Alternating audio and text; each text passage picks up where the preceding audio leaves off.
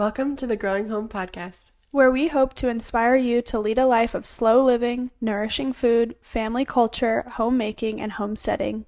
This is where we cultivate new skills and fortify our joy alongside you.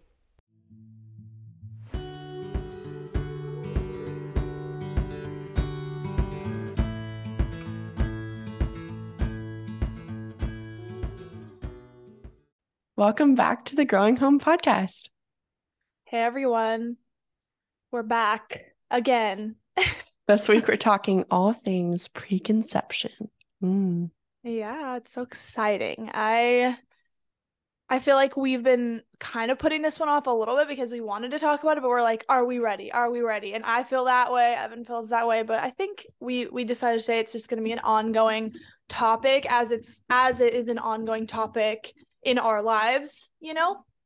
And it won't be the first or last time we talk about it, I'm sure. This is going to be a two part episode. So, you know, part one today you're hearing, and then next Tuesday you'll hear part 2 mm-hmm. And, you know, I was thinking today as I was writing the very few notes that I wrote that it's, I think it's kind of cool that we have very, like, we have different, really different perspectives and are on in different stages on this topic. You know, you were saying, Evan, like, do people even want to, you know, hear what I have to say on it? And I think your perspective is really important because I think a lot of times you hear, you know, people that have been through it talking about it. And I think, but I think getting sort of the before uh and and people will be able to hear your whole you know trajectory like all yeah. you know this this before even trying to conceive and then around when you're trying to conceive and then your pregnancy and then your postpartum like it's it'll be cool for people to hear your whole first experience and how you know how you setting yourself up in certain ways helped and how your you know opinions change or don't change mm-hmm. and all these things and so so yeah we kind of I, I've had two babies, so I and I have I've had two different conception experiences. I had a surprise sort of first pregnancy, which I can talk a little bit about, and um, and then I had a very like textbook conscious conception where I like knew the sorry family but like the actual you know time that we conceived her down to like the day you know? sorry family. You know what you um, do uh so so yeah i think we we bring uh various perspectives and i'm sure there's a lot more than that but i think we have like dip you know i have these two different experiences. You have this before conception experience uh, that you're going through now and i think i think it'll be valuable to someone i'm sure. That's a good point and i think one of the reasons i wanted to come on and go ahead and talk about it is because like you said in the beginning it's super relevant to my life. I think it's going to be relevant for like the next 10 years of life or so whatever however long who knows um, and something that I don't think a lot of women might realize. I think a lot of women in our community know this, um, but I don't think it was a thought for me until a few years ago. And so I wanted to share it just in case there are women out there who are several years away. Preconception can be a journey that's as long as you want it to be. So that's one of the things we wanted to define is like, how long is preconception? When does preconception start? It starts when you decide it starts. So um, I started considering preconception about a year ago, or maybe you could say technically two years ago. And that just looked like we'll talk about all the details, but it can be cleaning up your lifestyle, cleaning up what you consume mentally. It's all kinds of things. It's um a lot of like just entering this protective cave of transitioning from i mean i guess you can say does this sound woo maiden to mother it's like you do transition out of being a maiden into a mother and that's not something that happens overnight. It starts when you start thinking about it, preparing for it. So, anyway, I think that like uh, a lot of uh, people go by the standard of two years, a lot of the women in our community at least, two years of preconception of preparing your body because it's a huge undertaking to bear a child. It is so um, nourishing in so many ways, from what I understand.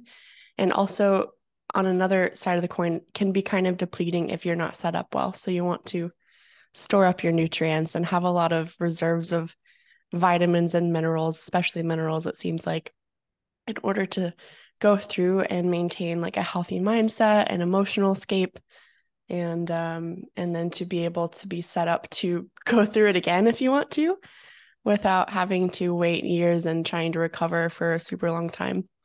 And which it sounds like most people do need to recover for a while, which makes total sense. And I'm sure you have a lot of things to share on that.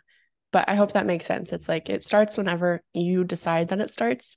So even if you're a teenager listening to this and you know you want to be a mother someday, you could go ahead and start implementing some of these things.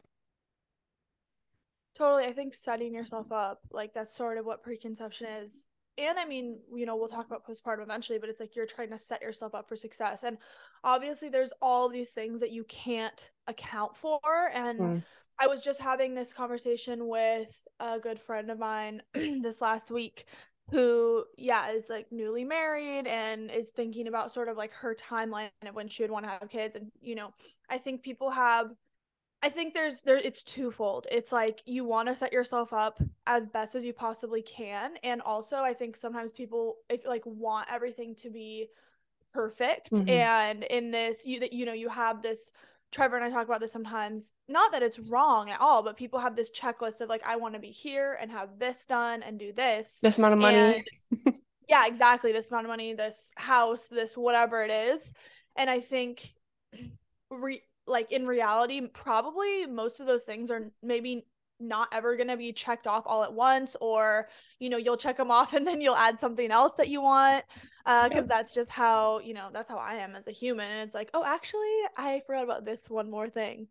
Um so i feel like it's yeah we want to do the best we can and also not be obsessed with perfection and i, I I mean, you were saying saying made into mother might be too woo woo. No, I think well, first of all, I use that language a lot because I think there is. Well, I actually have this tattoo that maybe I'll get removed one day, but it just it rep it's like a the triple goddess symbol yeah i don't know anyway it's uh it's sort of it represents like maiden mother crone and like these various mm-hmm. life stages that women go through and trevor and i were talking about like maiden energy versus mother energy and i can't different. even imagine what crone energy is like but it's like there are these really in my opinion like tangible changes that women go through that i think are really cool when you step through these these various you know points in life that are initiations into like these new versions of yourself. And anyways, did you almost say portals? I almost said portals. I absolutely almost said portals.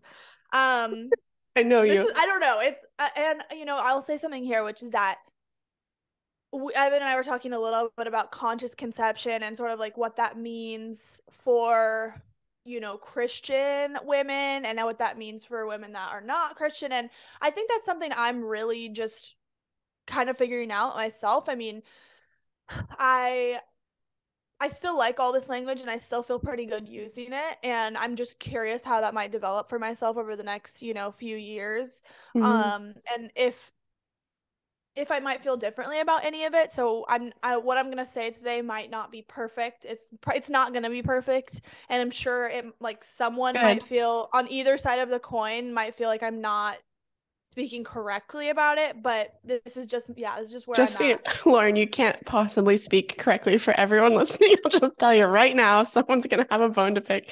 Um, anyway, anyway, we just giggle. We're kind of going through both of us a lot of changes, and I think it's all part of our like maiden to mother journey and we're at different points in like where we are on that spectrum of maiden mother crone um but it's it's like um nothing's black and white you're not just maiden or not just mother or not just crone like there's a phase in between and anyway um, I think that those words apply perfectly. But Lauren and I are going through a lot of changes, and sometimes we just giggle our way through as we, you know, use really old lingo that we used to be steeped in that maybe doesn't feel super relevant anymore, but also feels more warm and accurately descriptive than other words. So, yeah, yeah I hope that articulates what I mean well.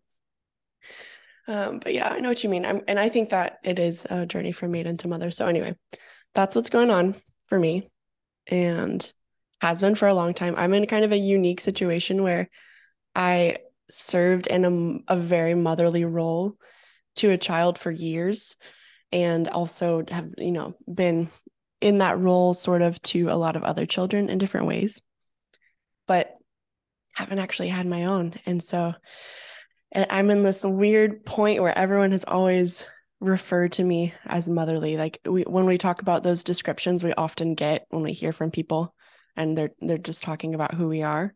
That's one I always get. And it's always been this weird thing for me because I'm not quite that yet, but I am stepping into a lot of those roles in life. that makes sense. Yeah. Totally. Uh, one thing I wanted to say about that was like I, it's one of my very few notes that I have was I was speaking to uh, a friend a while ago and she said something about how she feels like before even conception you're sort of like making space in your family and in your life. I think you had a note about this too. Hmm. But like it's this continuum that starts even before conception of you know you're dreaming of this baby you're thinking of this baby you're you know imagining them who mm. they might mm-hmm. be like you know you're taking time out of your your day out of your thoughts you know what i mean it's and it just becomes progressively more and more and more you know while you're pregnant and maybe you're sick it's like there's there's hours of the day quote unquote lost because you're you're sleeping more and anyways i think it's it's not just like there's no time spent being in the motherly space until the baby's born and then you're like a hundred percent. And i think there are some women too that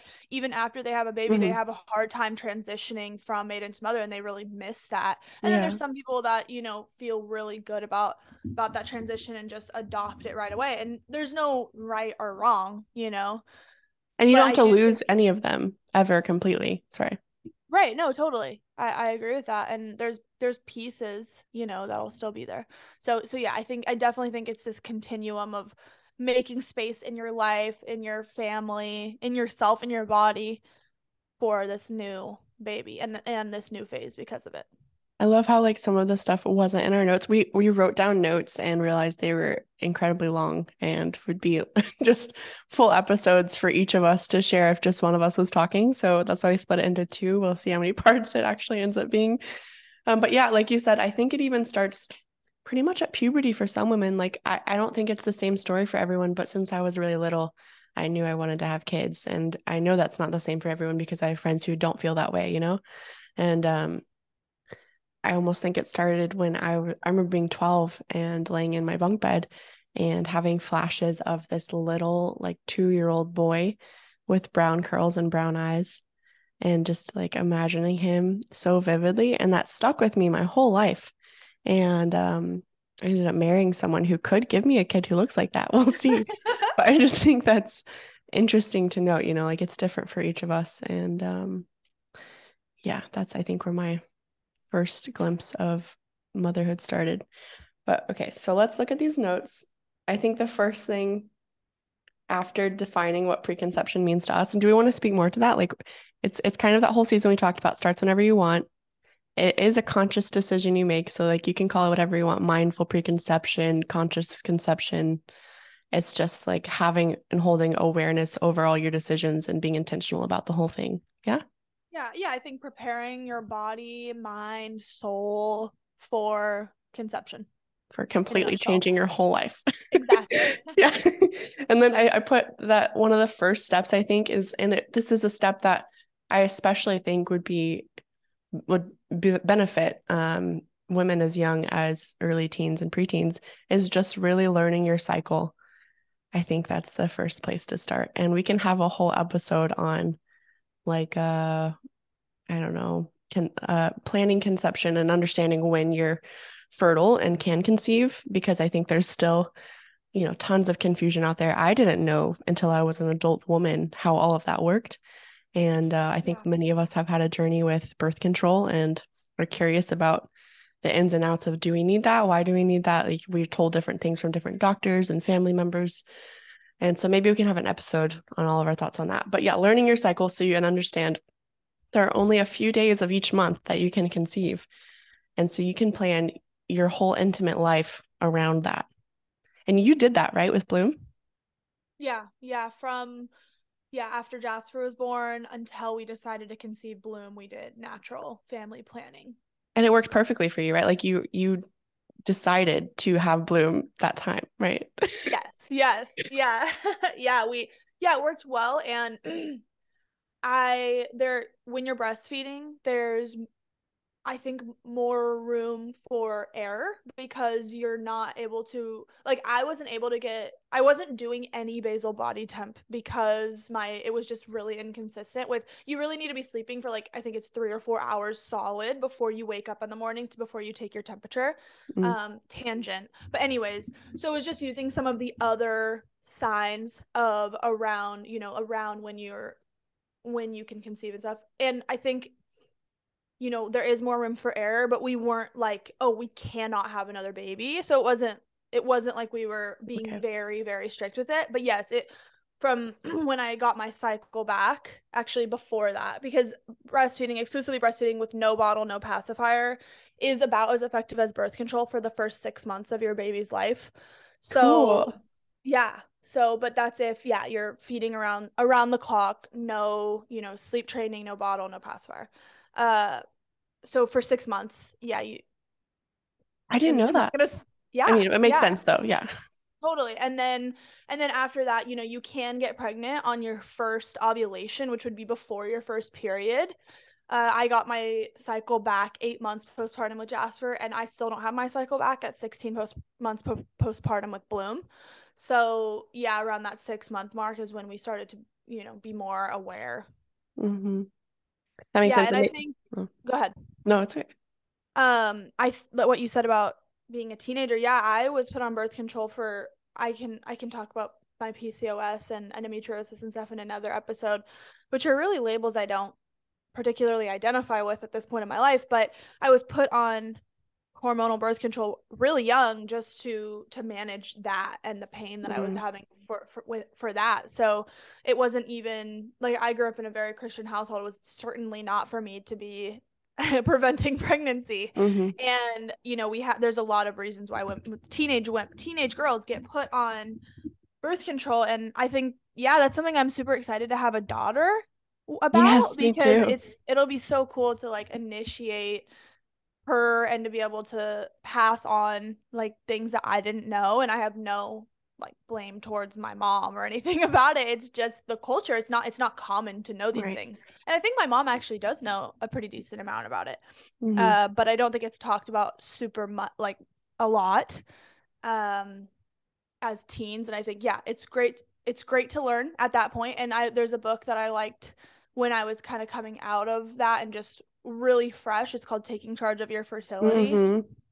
Yeah, it's such a good place to start. And I ended up working with an, you know, a functional medicine nutritionist because I wasn't ovulating and I was a long-term vegan at that point. So it's a whole separate story, but yeah, there's been a lot of renditions of my cycle and getting to know it at each point I think is really important. And yeah, you can only get pregnant. I think it's around like 7 7 days a month because it's like 5 days before ovulation and then up to 2 after, kind of so that week I think it's pretty generous. It's like you probably yeah. won't be able to get pregnant those full 7 days. Yeah.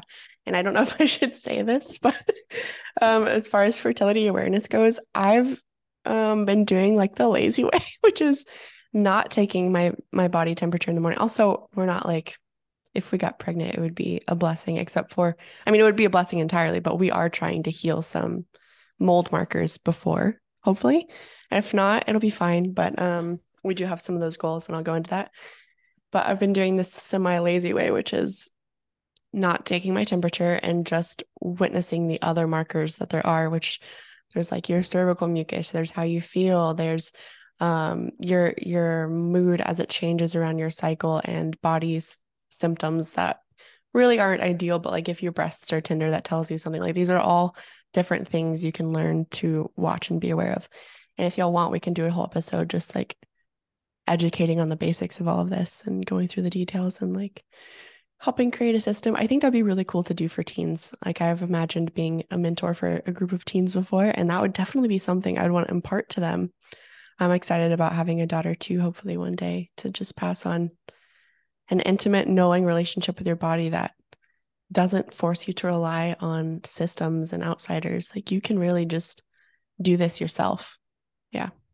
It's so cool and powerful to experience that for the first time. Totally. Yeah. Okay, so that's one. Should we move on to the next? Okay. So then I wrote a note about what testing I would want to do. And Um, like we said, my preconception is a few years long, but you could do this. I think I'll do these tests uh, maybe like six months ish before I'm planning to just conceive, like let it happen. and um, I'm not going to be someone who's like, okay, I want it to be this point in my ovulation, so it's this temperature and creates a boy or a girl. I'm not going to try to control it to that level, but I'm just going to be like, okay, reins are off. It happens the next few months. Wonderful. Um, but some testing I would want to do is I want to test my vitamin D, and that's partially because of the role it plays in mood and um, just general strength and vigor and vitality. And I want my levels to be good before I conceive. I have tested mine before in the past and I generally convert pretty well and do okay. So it's not super critical for me, but I wanted to put that out there because I think so many people are deficient. And if you learn that you are and you can um, emphasis, put emphasis on spending some time outside and soaking it up intentionally, there's like apps you can use to tell you when you should go and how long you need to go to get how many IUs of vitamin D. Super helpful, super cool um, insulin. And I think you might have something to say about this too, because we both deal with some like blood sugar issues and just trying to manage that. I think our ancestry plays into it. I don't think either of our ancestors were like cramming donuts down their faces or anything like that. And we don't either. but it's just such a sensitive balance. And I want to make sure that that's sort of in check. Do you have any thoughts on that? Yeah, if you have blood sugar issues before pregnancy, it's most likely that they're going to come up more in pregnancy. Uh, I didn't have any, uh, you know, that I know of in either of my pregnancies, but I certainly have them. Uh, and I was actually just looking at a girl's Instagram who I followed and I I didn't follow her. She came back up for me and I was looking at her stuff. She's having a free birth. I think this is her fourth baby. This time this will be her first free birth and she was talking about how each time she's had um yeah, blood sugar issues and even with, you know, free birthing, that's something she's still being really mindful of. So I just want to say like even if you're really going outside the system, it's really easy to just take these take pieces that feel important to you like you said vitamin D or blood sugar it's like you can you can totally do those yourself some of them yeah. you know or yeah. work with a really you know supportive naturopath provider. or so, something yeah. exactly so so for blood sugar blood glucose you can totally just get a, a monitor you can it's pretty there's pretty standard ranges that you want to stay within and there's pretty easy you know, it's pretty easy to play with your blood sugar and be like, okay, well, this is clearly affecting me. This is, again, this is something we could probably do a whole episode on uh, because, yeah, it's something I've been diving a little bit deeper into the past few months. But I think, yeah, monitoring blood glucose during pregnancy is probably pretty helpful for for most people or even preconception just getting a baseline seeing where you're typically at seeing if there's things that you want to adjust prior to conception, I, I think yeah. that's probably the best time to do it because otherwise you're going to be getting these values and be like, oh, am I, is this, you know, preeclampsia because I'm pregnant? Am I having blood sugar issues because I'm pregnant? Was this happening before? Is this high for me? Is this low for me? You will, yeah, getting a baseline probably, probably before conception is yeah, Ideal. like six months seems like a good point yeah. to like get a picture of everything. So you have some time to make adjustments, but it's not so long that you don't think they're valid anymore. I think the fasting insulin is the test that I would recommend.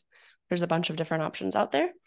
Um, and part of that is also like you want to manage your blood uh, your blood sugar because that will help you have a, a more even keel control over your moods. I think that having your blood sugar go up and down and not understanding that that's what's happening can create all sorts of emotional ups and downs.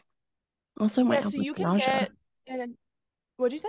I said I also think it might help with nausea. Like for me, I think it would oh, based on my understanding of my own body. I I hope so. um getting, yeah, getting an A1 yeah, getting an A1C mm-hmm. is uh, 6 months prior is probably a great way to start and then you could start monitoring cuz an A1C tells you your average blood sugar essentially over the past 3 months. So, so cool. you can that's actually what I did not in um because I'm planning to conceive very soon, but I I got that and now I've been I'm actually not doing it so much anymore because I have a really good idea just based on how I feel and seeing the numbers now I'm like, "Oh, I know what range I'm probably in." But yeah, so you could kind of get that as a baseline and that will also you like if you're getting close to pre-diabetes, if you're getting close to diabetes. And just for reference, I was pretty close to the pre-diabetic.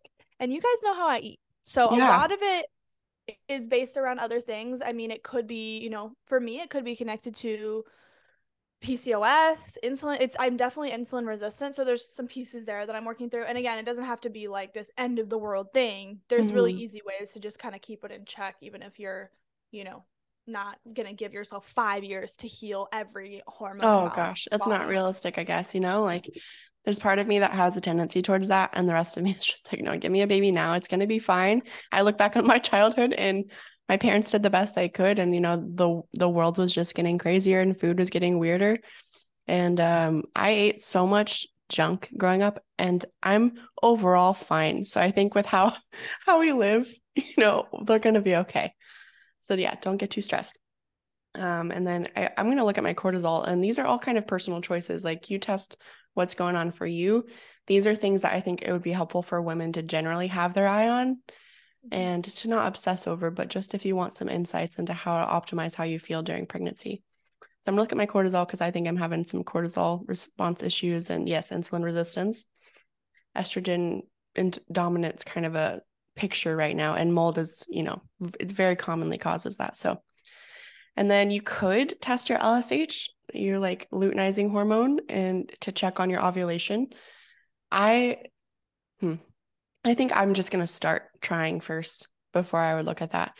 But if you have had issues with anything like, yeah, endometriosis, PCOS, and you want to look at that, you can. And then thyroid, which I um, think, based on everything I've read, and obviously I haven't been pregnant yet, but I have thyroid, some some issues I work on, and it runs in my family pretty commonly too. And so many women today with like all the environmental toxins and everything, end up having thyroid problems at some point in their lives. It's just extremely common. I think it'd be helpful to look at those ranges. So you want to look at like your reverse T3, your TSH, but not just your T- TSH. If a doctor just tests that, you're not going to get a good picture. Your antibodies, so that looks like TPO and um, thyroglobulin. globulin. I'm going on memory here. And um, I say T4 and free T3. So anyway, um, those are good ones. If you want to rewind that and write those down, um, there are tests that have most of those together, but you usually have to piece them together. So it's funny you said A1C. I put that in my cart yesterday. I order my own testing. I'm kind of like my own naturopath in a lot of ways. I go see one sometimes too. Lauren's actually, we share one. She re- recently recommended me to her. And um, you can order your own. So if you want to control what you're looking at, if you want to keep an eye on it as much as you want, you don't have to go through a doctor. Uh, there are plenty of websites. I think Ulta Labs is a good one, and I've been using them. Yeah.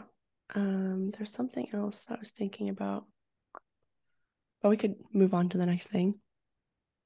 Yeah, I wanted to say about the, the tests. I just got basically all the ones that you said done for other reasons, not preconception, but if I if I do more, yeah, I'll totally just order them myself. I think there's yeah, there's a time and a place to have someone help you interpret, like you mm-hmm. said, and mm-hmm. maybe help you formulate a plan.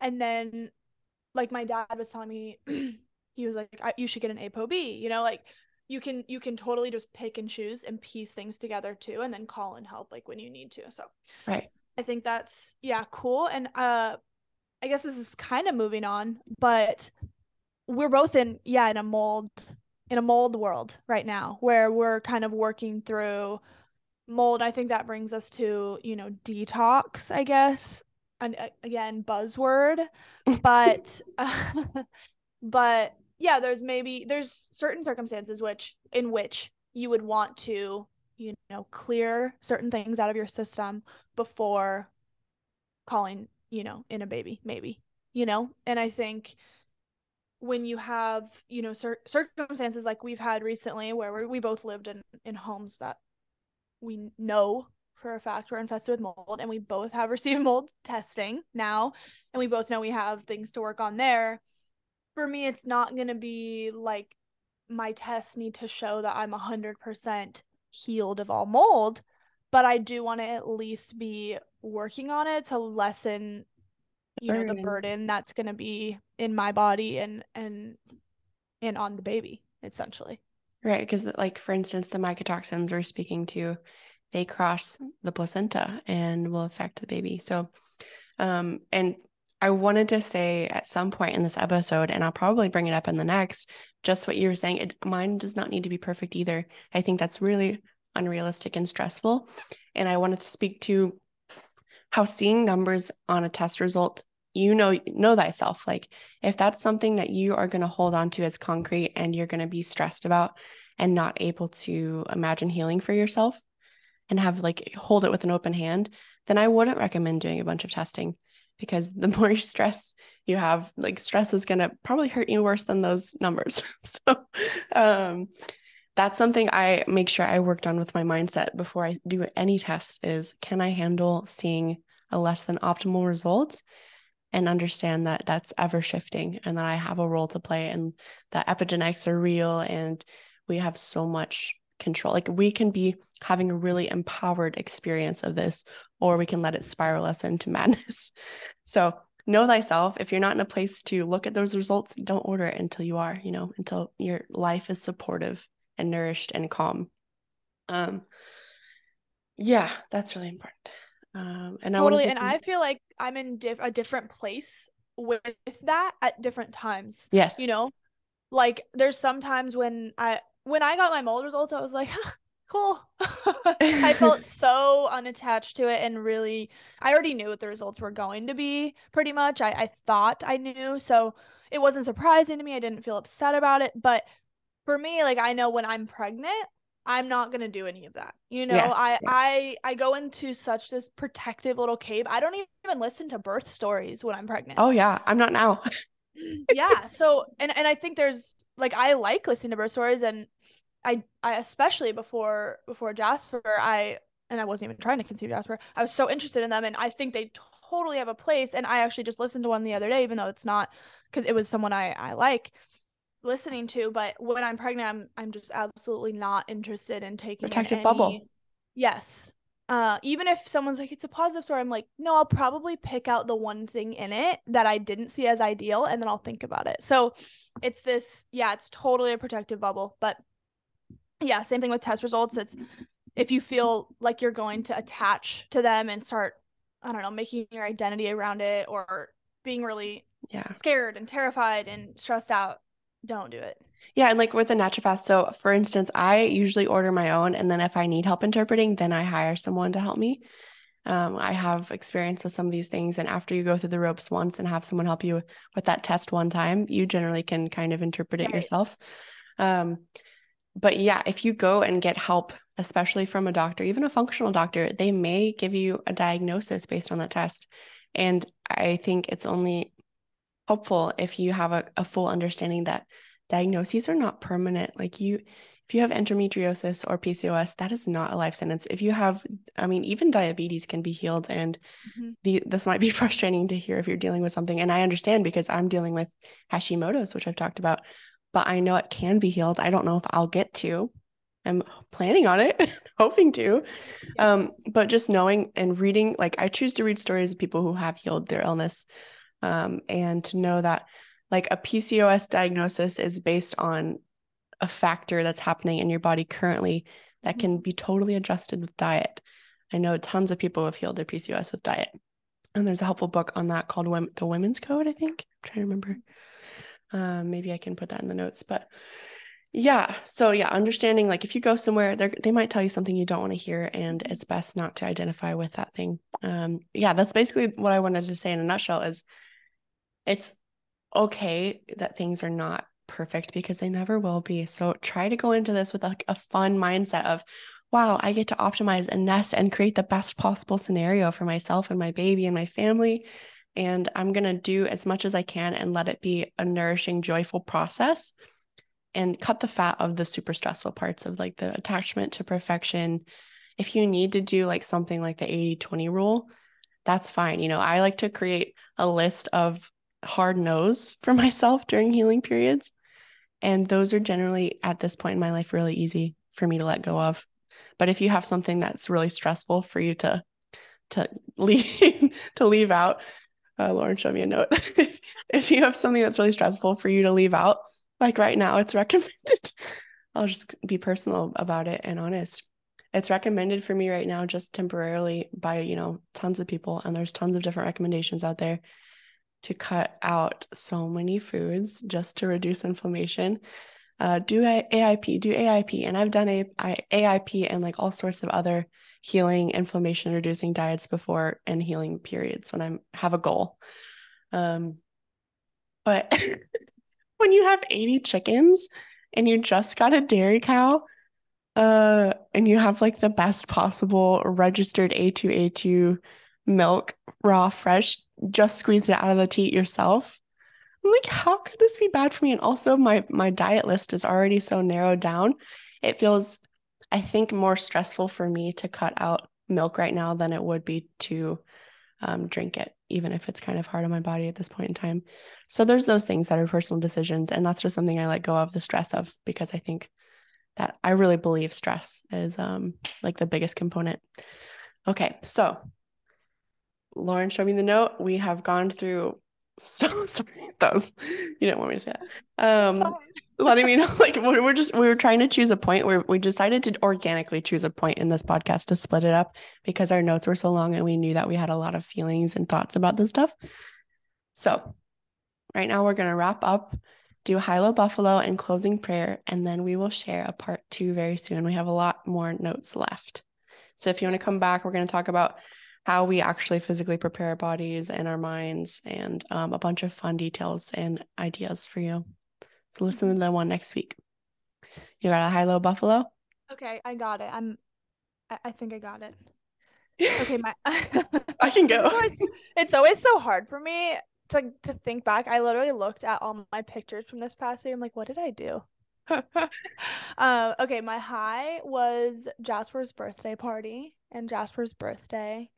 He turned four, which is crazy. Like he's just there's no more toddler left at four. Like they're fully a small child, which is crazy. you did a uh, great uh, job with everything. Thank you. It was fun and I baked my first cake and it went really well. And yeah, it was just great. It was super fun. And then my low, it's really hard for me to pick a low because I I feel like yeah, this week has been mostly yeah, good. Trevor did a day yesterday where he left the house at 8 and then didn't get home till like 9:30. So that was it wasn't a it really is like it's hard like I said it's hard to pick a low cuz it wasn't horrible or anything, but it was hard for the kids not to see him. They're not used to that. And I'm not used to that. By about four o'clock, I was like, mm, I think I'm ready for this to be done now. And then from four to seven felt like 10 years. mm. um, but it was fine. And we had, we actually had a good day. We went out and it was, it was good. And this is just a season where he's going to be working more. So it's good. And then my Buffalo is that I booked a trip to California by myself with the kid, with my kids. On a whim. This is On unlike her. It's so unlike me. I'm such a planner. I I don't do things on a whim. I study and make sure that everything is right before I do anything. So, but I had been I'd been thinking about it and with Trevor doing all this crazy working, we were like, this is the time. I need to go. Um, it'll be so nice for the kids. And anyway, so I booked a, actually a pretty long trip, a nine day trip. It's long. Uh, and I think when you're hearing this, I'll be there. Yeah, mm-hmm. I'll be there when you're hearing this episode. So I am excited and very nervous, but I think it's going to be fun. It will be. How yeah. about you? Absolutely will be all mine relate to cows this week. there was so much cowtown going on here. So, hi, we brought home our very first family dairy cow. Her name is Josephine. She is a registered Guernsey. She's about eight years old, and we believe she's bred to a Jersey bull. And we're very excited. There's a huge learning curve with milking. Uh, well, th- yeah, for hand milking. Using the machine, there's a bit of a learning curve too. And then just there's all these things that you don't experience until you do it of getting this cow used to you um, wondering if there will be unexpected behavior from this animal that's completely huge and um, trying to bond with her making sure she's comfortable at the new house. There's all these factors involved. So that's been kind of taking up a lot of my brain space and heart space and it's been really wonderful it's like a lifelong dream fulfilled. And then I get to have fresh, warm milk for everybody. And um, I'm going to make butter with it for the first time today. I've made butter before, but not from my own cow. So I'm very excited. Um, and then Alo, Buttercup, our calf, she's like an older calf. I guess she's like the equivalent of a 12 year old human. Um, but she laughing at that. She uh got her head stuck in our fence the day after we got no, it was the day that we brought Josephine home. So that was cool in one way where it, it led to Josephine bonding with her and comforting her, which was incredibly sweet to watch. Uh, because Josephine was kind of like not super interested in them at first, and they were so interested in her. Anyway, she got her head stuck in there so bad and I couldn't get her out. Mason wasn't here. And um, I my mother-in-law was here though, thankfully, trying to help me. But we were about to break our fingers on the fence because of how she was bucking and shoving her head to the gate. And anyway, uh, I ended up calling the fire department and the neighbor and just seeing if anyone had anything I could cut the metal with that would be safe. And um, we got her out. Eventually, my neighbor came over and kind of manhandled her, and it was a little hard to watch at first, but he did such a good job. Like he was so calm and he just did what was needed to be done. So anyway, I got to send him home with milk for a calf whose mother just died and that felt really great. But um that was the low, I guess. And then my buffalo, it's not that interesting, I guess, but Ludo are he's kind of a calf too. He's our bull. He's really young and he's never shown any interest in a cow in front of me because Buttercup is a little baby. And we brought Josephine home and she's probably at least double his size, if not a little bit bigger. It's crazy. He's a tiny cow and she goes up to my shoulder. He started uh yodeling and chasing her and hump he tried to hump her. it's just crazy. It's like, wow, little man, you're bold. And she was not having it. And they started kind of butting heads and stuff, but she she doesn't have horns and he does. So we ended up separating him to the paddock right next door. And now they sniff each other's faces through the fence and it's really cute. But he's obsessed. He's like thinking about her. I can feel him thinking about her and he makes these weird noises.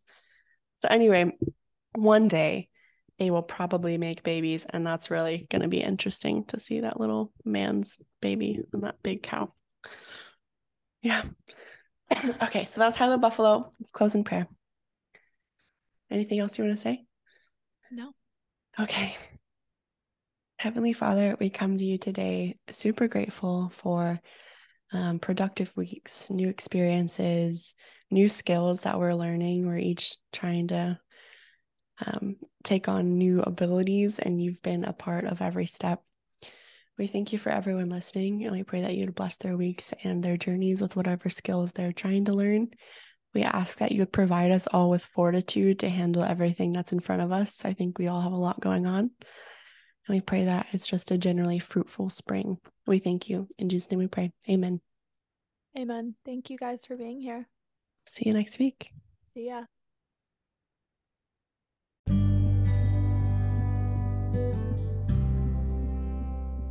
Thank you for listening to the podcast. I hope that it's brought value into your lives. For a minute here, I'm going to share about some things that have brought value into our lives. We've chosen just a couple of sponsors this season, and these are companies that we trust that we use in our daily lives and that we feel confident about bringing to you. The first company is Purity Coffee. Now, I love this coffee, and there are a couple of things that set it apart. The first is how they test their coffee for mold. As many of us know, as coffee is processed, it often molds, and so this is an important part of the process. If you listen to the podcast, you know that Lauren and I have both gone through extensive journeys with mold and so, because this is a staple for my family, it's very important that when I sit down for a cup of coffee, I know it's not a steaming hot cup of mold. I've never found another coffee company that's more forthcoming or honest about this process. The second thing is the taste. Their beans are not over roasted, which I find to be super rare. They retain their flavor and complexity, and I just really appreciate that. It makes it a really enjoyable part of my day. Now we thought if there's anyone who can get down with animal fat in their skincare, it's probably our audience. So we're going to share Perma Earth with you. This company uses grass fed tallow and pastured lard from small farms doing things the right way to create a wide range of skincare products. Everything from lip balm to face masks to soap to deodorant. These are products that you can pick up the bottle, read the ingredients list, and completely understand what's happening in just a few seconds, which we really love. They're nourishing, full of vitamins and minerals from these healthy animals, and very versatile. My favorite right now has been the SPF. It's the most simple I've ever found. It's just tallow, vitamin E, and non nano zinc oxide. It doesn't get any simpler. We hope you check them out. So, we're going to link both of these companies below and some of the companies that we also work with outside of sponsoring the podcast and link every discount code that we have. These are all companies we trust. We hope that you give them a try and we want to hear what you think of them. Thank you again for listening. I hope you have a blessed week.